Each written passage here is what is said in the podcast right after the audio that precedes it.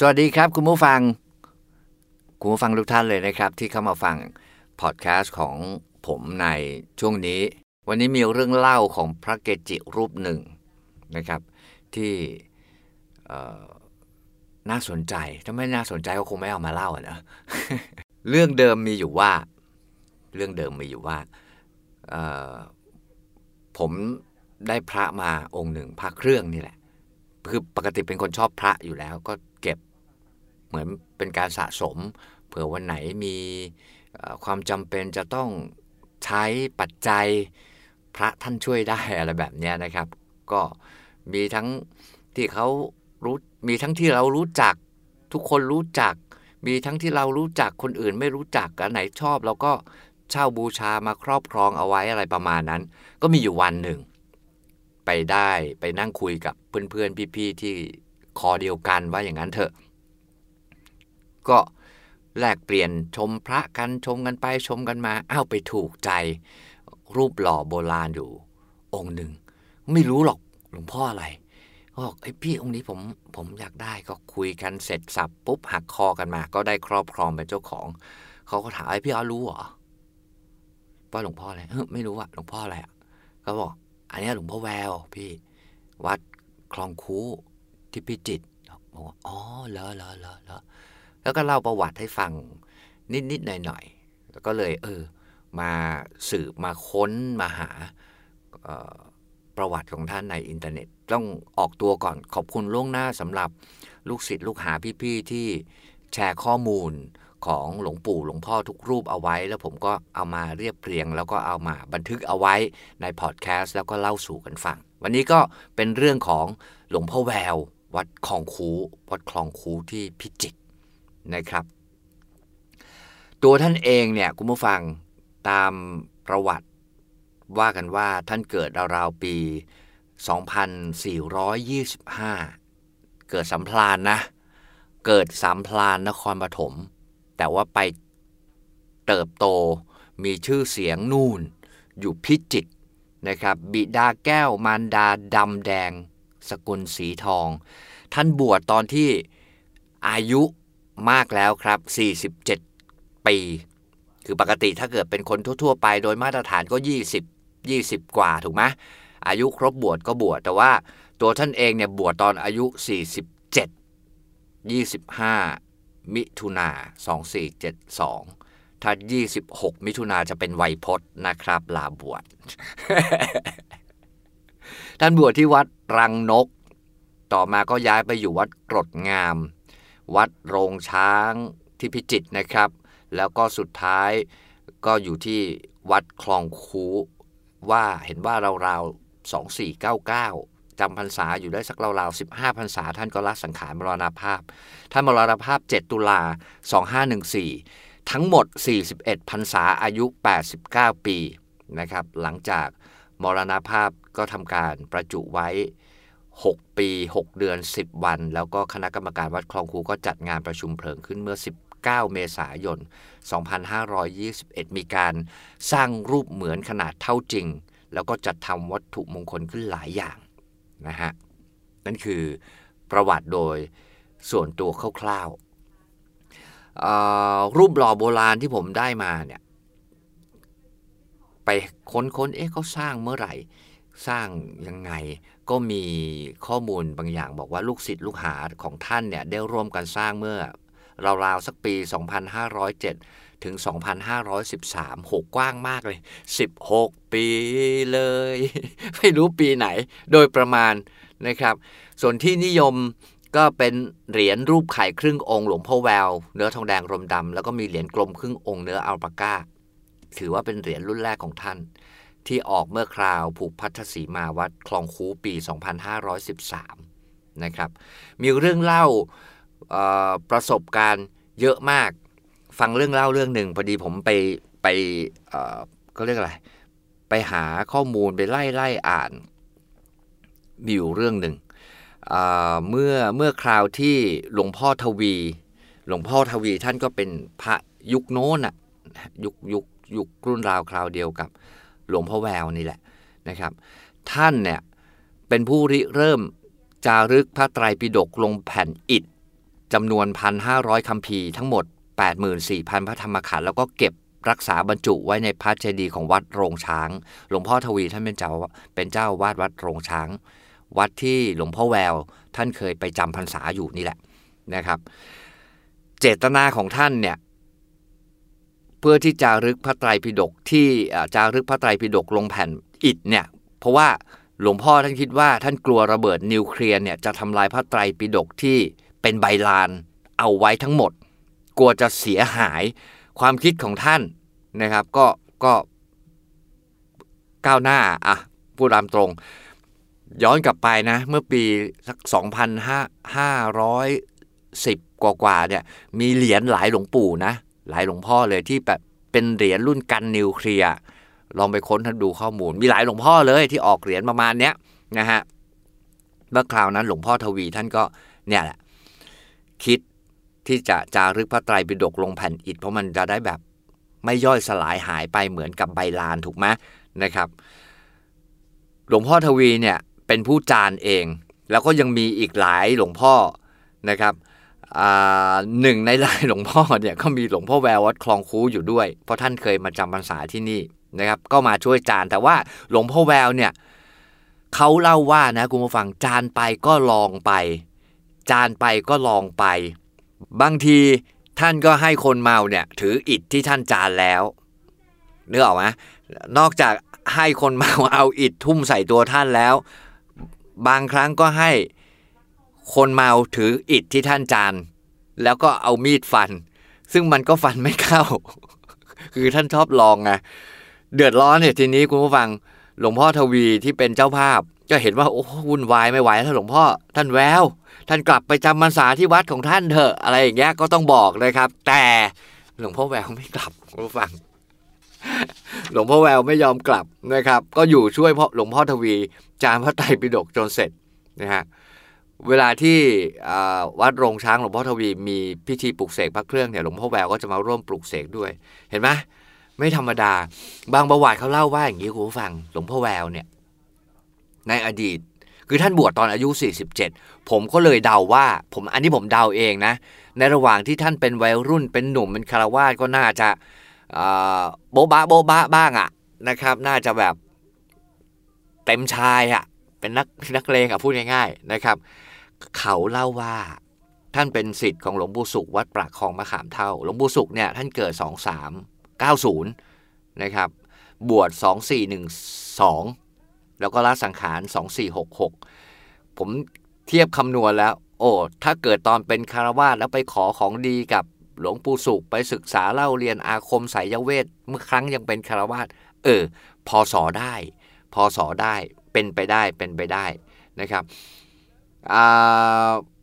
หลวงปู่สุขเนี่ย สิ่งหนึ่งที่ดังของท่านก็คือ พระขันโสรถนะครับ พระขันโสรถเขาว่ากันว่าหลังจากที่หลวงปู่สุขมรณภาพแล้วเนี่ย พระขันเล่มนี้เนี่ย ท่านขุนพันธ์ตามหามาตลอดเลย ว่าอยากจะได้ครอบครองแต่ว่าพระขันเนี่ยอยู่กับหลวงพ่อแววนะครับ ไปขอที่หลวงพ่อแวว หลวงพ่อแววก็ไม่ให้นะครับ ผัดผ่อนไปเรื่อย จนกระทั่งหลวงพ่อแววมรณภาพ พระขันโสรถของหลวงปู่สุขเนี่ยก็ตกทอดไปยังลูกศิษย์ แล้วก็สุดท้ายก็ไม่รู้หายไปไหน ใครครอบครองไม่รู้นะฮะลูกศิษย์ลูกหาท่านที่เป็นเป็นเป็นเสือเป็นสางเป็นโจรป้นฆ่าอะไรอย่างเงี้ย ก็ก็เล่าว่าพระขันเล่มนี้เนี่ย พวกตัวเองแล้วก็พักพวกโจรเนี่ยผลัดกันถือพระขันนำหน้าเวลาออกป้น เคยถูกจับถูกล้อมจับเจ้าเจ้าทรัพย์ตำรวจตำรวจเคยประท่ากันเนี่ย ไม่มีปัญหา ยิงไม่ออก ยิงไม่โดนนะฮะยิงไม่ออกยิงไม่โดน ไม่ธรรมดานะ ส่วนเรื่องประสบการณ์ของวัตถุมงคลของหลวงพ่อแววเขาก็เล่ากันไว้ไม่น้อยเหมือนกันนะครับเขาบอกว่า หลวงพ่อแววเนี่ยมีไว้ใช้ หลวงพ่อเงินมีไว้ขาย มีคนบอกเหมือนกันว่าประวัติบางบางที่บางทางก็บอกว่า หลวงพ่อเงินเนี่ย หลวงพ่อเงินวัดบางคลานเนี่ยนะคุณผู้ฟังกับหลวงพ่อแววเนี่ยค่อนข้างจะสนิทเหมือนกับเป็นสหายต่างวัย ทั้งที่อายุต่างกันเยอะมาก หลวงพ่อเงินเนี่ยเกิดสองสาม51หนึ่งหลวงพ่อแวว2425 ไกลกันเยอะเลยคุณผู้ฟังนะครับ หลวงพ่อเงินท่านบวช 2375 ก็ไกลไกลนะฮะไกลไกลแต่หลวงพ่อเงินท่านอายุยืนเกินร้อยนะ หลวงพ่อเงินรัสังขาร 2462 ถ้า 2462 ถ้าเกิดเทียบเคียงกับเรื่องของหลวงปู่สุขที่หลวงพ่อแววเป็นคารวาสแล้วไปศึกษาหาวิชมวิชาอะไรเนี่ยอะก็พอไหวนะฮะก็พอจะได้พบปะเจอเจอทารักสังขาร 2462 หลวงพ่อเงินนะครับ แต่ว่าหลวงหลวงพ่อแววเนี่ยท่านบวชปีอะไรอะท่านบวชปี 2472นะครับหลวงพ่อแววบวชเนี่ยหลวงพ่อเงินละสังขารไปแล้ว 10 ปี บวชตอน 47 หักเรียงพศเป็นได้อย่างเดียวคือ ตอนเป็นคารวาสแต่เป็นคารวาสต้องมีวิชาด้วยนะพอพอตอนพอตอนบวชหลวงพ่อเงินก็อายุเป็นร้อยแล้ว ก็ก็ฟังฟังไว้ นะฮะฟังฟังไว้เท่านั้นนะครับหลวงพ่อแววละสังขาร 2514นะฮะเขาบอกว่าเมื่อก่อนเนี่ยเมื่อก่อนเนี่ยบ้านดงเสือเหลืองที่พิจิตรท่านท่านหลวงพ่อแววท่านทุดงไปนะฮะท่านทุดงไปก่อนในยุคยุคช่วงแถวแถวสงสงครามโลกครั้งที่สองท่านทุดงไปนะฮะ แล้วบ้านดงเสือเหลืองเนี่ยมันเป็นมันเป็นเซฟโซนของแก๊งเสือแก๊งปล้นอะไรทั้งหลายทั้งปวง ซึ่งเขาอยู่กันเป็นชุมชนแบบนี้ผู้คนแปลกหน้าใครมาแปลกๆ มันก็เข้ามาไม่ได้ใช่ไหมเอาเผื่อเป็นสายตำรวจเปล่าไอ้หมอนี่ครอบครัวนั้นครอบครัวนี้เขาก็ระแวดระวังภัยของเขา หลวงพ่อแววเนี่ยท่านทุดงผ่านไป ฟังผมไปอ่านมาแล้วก็เออ สนุกดีไว้ เอามาเล่าสู่กันฟัง เอามาเล่าต่อนะฮะหลวงพ่อแววท่านก็ทุดงผ่านไปคุณผู้ฟัง ก็ทุดงผ่านไป แล้วทุดงไปยังไงรู้ป่ะขี่กวางมาเฮ้ยแปลก จริงไม่จริงไม่รู้นะ เขาเล่าว่าคุณผู้ฟัง เราก็ผมเอามาเล่าต่อนะฮะขี่กวางมามาถึงบ้านดงเสือเหลืองนะฮะดินแดนที่ขึ้นชื่อว่าแหมอุดมสมบูรณ์ไปด้วย เสือที่หนีคดีป้นฆ่าอาญาบ้านเมืองมารวมตัวกัน โดยไม่ได้นัดหมาย ซึ่งเขาก็หวาดระแวงคนแปลกหน้าอย่าว่าแต่คนธรรมดาเลยพระก็ไม่เว้นนะครับ อาจจะปลอมตัวมาเป็นพระฮะมาสอดแนมสอดแหนมไว้ใจไม่ได้ มีอยู่คืนหนึ่งหลังจากที่หลวงพ่อทุดงมาถึงขี่กวางมาก็ปล่อยกวางปักกรดตามภาษาพระธุดง ก็ปักกรดเสร็จปุ๊บนะฮะ กลุ่มชายชะกันตกดึก ตั้งแต่มาก็เห็นและอยู่ในสายตา เอ๊ชายในเครื่องแบบท่านนี้ที่มาในรูปแบบของสงสายปฏิบัติเป็นใครกันนะเราอย่าได้ไว้ใจอะไรอย่างเงี้ย เมื่อคิดได้ดังนั้นแล้วก็ส่งคนเป็นกลุ่มเลยนะครับ กระจายกันมาซุ่มดูสังเกตการ จนกระทั่งตกกลางคืนนะตกกลางคืน ก็กระจายกำลัง โอบล้อมพระเอาไว้นะครับ โอบล้อมกรดทุดงเอาไว้ มืด เงียบนะฮะจนกระทั่งได้เวลา แสงจันทร์อ่อนๆ ทุกคนมองเห็นกวางที่หลวงพ่อขี่มานะฮะมองเห็นกวางตัวใหญ่เลยแน่ใจเนี่ยกวางตัวนี้เนี่ยเป็นกวางที่พระธุดงรูปนี้ขี่มาปล่อยเล็มหญ้าอยู่ใกล้ๆกับกรดนั่นแหละนะครับ ก็พอมองเห็น ในกรดก็มีแสงสว่างจากเทียนไข มีเงาพระธุดง อยู่ข้างในกรดนะฮะเพื่อเป็นการข่มขู่ข่มขวัญ เพื่อไล่ พระ เพราะว่าไม่แน่ใจว่าเป็นสายสืบอะไรหรือเปล่านะฮะเพื่อให้ท่านออกไปนอกพื้นที่ไวๆเสือร้ายพวกนี้ก็ล้มกวางตัวนี้เป็นอันดับต้นเพื่อเป็นการข่มขู่นะฮะ กวางกวางก็เล็มหญ้าอยู่ พอเงยขึ้นมาได้ยินเสียงกุกกักตามสัญชาตญาณของสัตว์ป่านะก็หันมองทางต้นเสียง แสงจันทร์ดวงตาปะทะแสงจันทร์เห็นเป็นประกายสีเขียวตามลักษณะของสัตว์กินพืช ถูกไหมอ่า พวกโจรพวกนี้ก็ประทับปืนเลยนะครับ ประทับปืนเลย เล็งไปที่ซอกขาหน้านะฮะซอกขาหน้า กะยิงกระสุน ทะลุตัดขั้วหัวใจ แล้วจะเอาเนื้อไปทำกินนะครับ จะเอาเนื้อไปทำกิน ก็ยิงหลายกระบอกเลย ปรากฏว่า เฮ้ย เสียงดังแชะกระสุนด้านหมดเลย คุณผู้ฟังทุกกระบอกประหลาดใจมากนะฮะกวางได้ยินเสียงแชะ ตาเขียวๆของสัตว์กินหญ้าก็กลายเป็นตาสีแดงของสัตว์กินเนื้อ พร้อมกับเสียงขู่คำรามเป็นเออไม่ใช่อย่างนี้ เป็นเสือ คำรามเป็นเสือกลายร่างเป็นเสือโคร่งสีเหลืองลายพาดกรอนตัวใหญ่มาก เขาว่ากันว่าใหญ่กว่ากวางที่เห็นอีก แล้วก็กระโจนเข้าใส่ จะอยู่ทำไม โจรก็กลัวตายเหมือนกัน ก็แตกหนีกันกระเจิดกระเจิง เรียบร้อย แล้วค่ำคืนนั้นก็กลับสู่ความสงบอีกครั้งหนึ่งนะครับ รุ่งเช้า ชาวบ้านที่อยู่แถวนั้นก็เลื่อมใสพระพุทธศาสนาอยู่แล้วนะคุณผู้ฟัง รู้ว่ามีพระธุดงมาก็คงไปบอกต่อกันปากต่อปากเจอกันพระหลวงพ่อท่านทุดงมาปักกรดแถวนี้ตั้งแต่เมื่อวานบ่ายๆคล้อยเย็นอะไรเงี้ยวันรุ่งขึ้นกลางคืนก็เกิดเรื่องวันรุ่งขึ้น ชาวบ้านก็ไม่รู้ละฮะก็พากันหาอาหารข้าวหวาน ผลไม้มาถวายพระธุดงใส่บาตรนะครับ ชาวบ้านไม่รู้เรื่องนักเลงที่มาคุกคามเมื่อคืนนะนะฮะ ท่านรับบาตรเสร็จก็ให้ศีลให้พร แล้วท่านก็พูดลอยๆ เออ เมื่อคืนเนี่ยโยม มีโจรใจบาปหลายคนจะมาฆ่ากวางอาตมาไปทำอาหาร แต่ไม่รู้ยังไง กลับเพ่นหนีกวางจนป่าราบกันหมดแปลกไหมโยม ชาวบ้านที่มาถวายอาหาร ก็ได้ยิน พอสนทนาอะไรสักพักรับศีลรับพรฟังคำถามที่หลวงพ่อไปเปรยไว้ก็ ก็เก็บไว้ในใจก่อนจะกลับก็ถามหลวงพ่อ หลวงพ่อหลวงพ่อคะหลวงพ่อชื่ออะไรคะอ๋อหลวงพ่ออาตมาชื่อแววนะครับอ่ากลับไปปุ๊บถึงบ้านตัวเองก็ชาวบ้านนะนะคุณผู้ฟังก็พูดคุยกันเล่าเรื่องพระธุดงที่ไปใส่บาตรมาเมื่อเช้า เอ้ยเมื่อคืนมีคนไปยิงกวางท่าน แล้วก็วิ่งหนีกันกระเจิดกระเจิงก็ไปไล่ คุย พวกเสือเสือที่ไปก่อเหตุก็ได้ยินแหละโอ้ยไม่เจ็บแต่อายครับคุณผู้ฟัง เออ ก็ยอมแล้วว่า เออ สงสัยพวกเราเฮ้ยจะเจอไม่ใช่สายสืบแล้วล่ะ คงเจอพระดีมีวิชาก็เลยยกขบวนโจรห้าร้อยมาฝากตัวเป็นลูกศิษย์ท่านกันหมด จากนั้นก็เลยนิมนต์ให้ท่านอยู่ที่นั่นนะครับ แล้วก็เรียรายเงินสร้างวัดขึ้นมา ก็กลายเป็นวัดหัวดง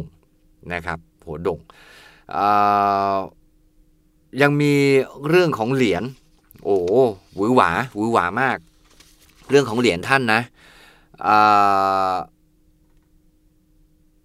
เราๆสักปี 2538หลวงพ่อละสังขารไปแล้วล่ะนะครับเขาเล่ากันเขาเล่ากัน ที่ที่วัดช้างรามัน วัดช้างรามันไม่ใช่วัดช้างรามันดิวัดวัดราชช้างขวัญ แปลว่าช้างรามัน วัดราชช้างขวัญอยู่ที่พิจิตรนั่นแหละคุณผู้ฟัง ก็มีงานศพเขามีงานศพนะชายหนุ่มคนหนึ่งกับสับปเหร่อหนึ่งคน ก็จัดการพิธีเผาศพนะครับ ซึ่งวันนั้นเนี่ยสองหนุ่มเขาเป็นเพื่อนกัน คนหนึ่งเป็นสับปเหร่อกำลังทำหน้าที่ชายหนุ่มอีกคนหนึ่งก็ไปเป็นเพื่อนนะครับ ในระหว่างเผาศพ ก็นั่งกินเหล้าเป็นเพื่อนกันนะครับ จะได้ไม่เหงาเพื่อนอยู่คนเดียวญาติญาติแขกเหลือก็กลับหมดแล้วนะครับ ก็นั่งอยู่แถวแถวเตาเผาแหละนะครับ ก็กินเหล้าคุยกันไปคุยกันมาสักพักหนึ่งพอจะคำนวณได้ว่าด้วยประสบการณ์ของการเป็นสับเปลอว่า เผาใช้เวลาเท่าไหร่ประมาณไหนอะไรอย่างเงี้ย พอกะว่า เออ เวลาประมาณนี้แหละ น่าจะหมดละ เรียบร้อยละ สับเปลือก็ให้เปิดเตาเผาดู อ้าว เฮ้ย เผาไปหลายชั่วโมงแล้วมันมันควรจะมอดแล้วเนี่ย ลงศพไม่ไหม้ สับเปลือก็แปลกใจ ก็เลยชักลงออกมาเปิดดู อ้าว เฮ้ย ศพไม่ไหม้ ไม่ร้อนด้วย เสื้อผ้ายังอยู่สภาพปกติเลย สับเปลือก็เลยถอดเสื้อผ้าศพออก ตรวจดูว่าที่คอแขวนพระอะไรหรือเปล่า ตามตัวมีรอยสักยันอะไรไหม ก็ไม่มีก็ไม่เจอ เรียบร้อยก็จัดการให้เรียบร้อยเหมือนเดิม แล้วก็เอาโลงเข้าเผาต่อสองคนก็อับเข้าเผาจัดการเรียบร้อยก็มานั่งกินเหล้าต่อเหมือนเดิมนะครับ ก็เผานานกว่าครั้งแรก สมมติครั้งแรกเผาชั่วโมงหนึ่งครั้งนี้เผาไปชั่วโมงครึ่งเลย สมมุตินะฮะเผานานกว่าเดิมนะฮะจนได้ที่ละไปเปิดเตาดูอีกครั้ง เฮ้ย เหมือนเดิม เหมือนเดิมเหลือเชื่อจริง ๆนะครับ ยุ่งละสิทีนี้นะฮะก็เลยไปนิมนต์หลวงตาที่กุฏิท้ายวัดมาเพราะว่าหลวงตาท่านนี้ท่านเก่งด้านถอนอาคม ก็เลยคิดว่าไอ้คงตายคงมีอาคมลงไว้อะไรอย่างเงี้ยนะครับเพื่อที่ให้หลวงตาท้ายวัดมามามาถอนอาคมนะฮะพอกลับมาถึงนะฮะก็ค้นในกระเป๋าเสื้อพอค้นดูส้มดูสร้อยแล้วก็ล้วงกับล้วงกระเป๋า ปรากฏว่าไปเจอเหรียญหลวงพ่อแววคุณผู้ฟัง ในกระเป๋าเสื้อ เป็นเหรียญกลมเท่าเหรียญบาทนะครับเขาก็เลยสงสัยว่าเพราะเหรียญนนี้หรือเปล่าก็ไม่แน่ใจเหมือนกันนะครับ ตอนนั้นหลวงตาก็อยู่เป็นเพื่อนดูการเผาด้วยนะฮะพอเอาเหรียญออกก็เรียบร้อยนะฮะเป็นผงรวดเร็วนะครับ อีกเรื่องหนึ่งอีกเรื่องหนึ่งปีปลายปี 39 ต้นปี ปลายปี 38 ต้นปี 39 เห็นจะได้นะฮะไปเล่นการพนันนะฮะไปเล่นการพนันไปกันสองคนนะสองสามคนเขามีงานอะไรไม่รู้แต่เขาเล่นไฮโลกันนะฮะกระดูกดิ้นได้ไปเล่นไฮโล เล่นเป็นไหมฮะนะครับ ก็เป็นเจ้ามือเป็นเชื้อสายเจ้า เป็นเจ้ามือเวลามีลูกค้าเยอะ ๆ เนี่ย มัน มันมุบมิบมุบมิบอะไรก็คอยดูด้วยนะครับอไอ้นั่นแทงนี่ปุ๊บไอ้นี่ยักไปนั่น ไอ้นั่นยักต่อไปโน่น จริง ๆ เจ้ามือไม่ต้องรับผิดชอบแต่เผื่อช่วยเคลียร์ช่วยกันดูอะไรอย่างเงี้ย แทงเท่านี้บอกเท่านั้นเวลาลูกค้ามันเยอะบางทีก็ให้บริการได้ไม่ทั่วถึงก็ไปช่วยกันดูนะไปช่วยกันดู ปรากฏว่าก็เล่นเล่นกันไป การพนันไม่มีใครรวยครับ แต่ถ้าอยากรวยเราต้องโกงนะฮะวัดป่ามาไฟเนี่ย มีรูปหล่อหลวงพ่อเดิมนะ วัดป่ามาไฟเขาก็นิยมกันเหมือนกัน ช่วงนั้นก็เล่นเล่นเล่นไปได้สักพักหนึ่งปรากฏว่าลูกค้าคนหนึ่งเสียเสียเยอะ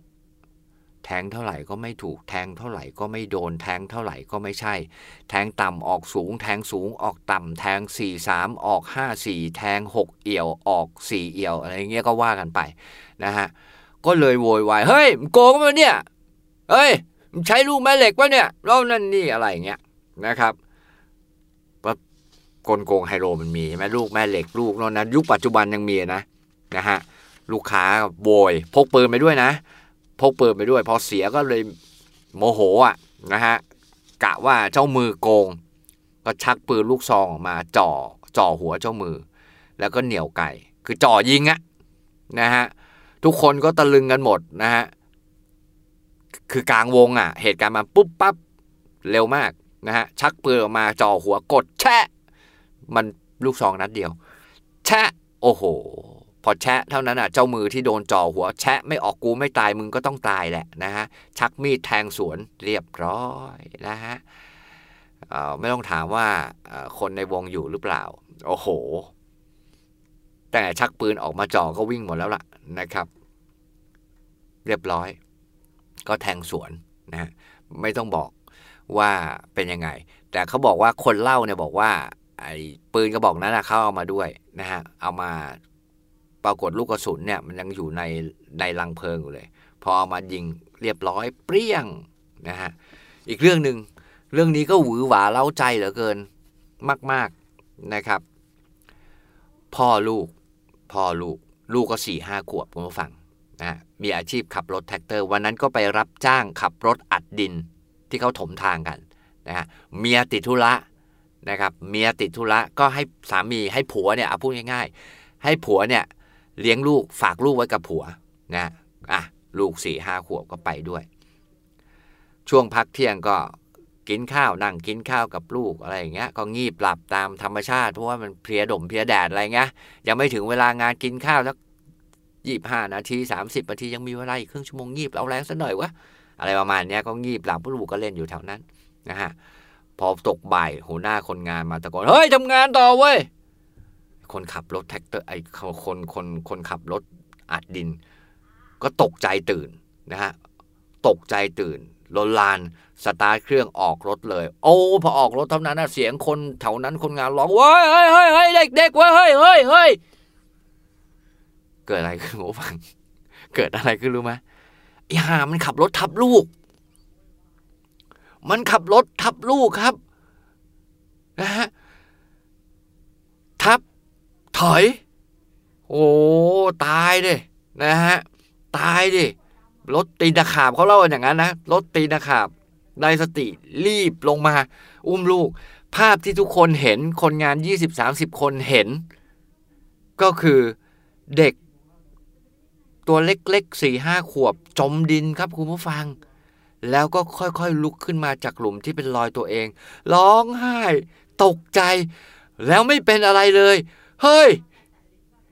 คือรถถ้ามันเป็นจิตขาเป็นยางมันก็ต้องต้องเจ็บต้องหักต้องแหลกอะ คุณผู้ฟังถูกปะเพราะด้วยความหนักของรถไม่งั้นมันจะบดดินให้มันแน่นให้มันไอ้นี่ได้ยังไงถูกปะ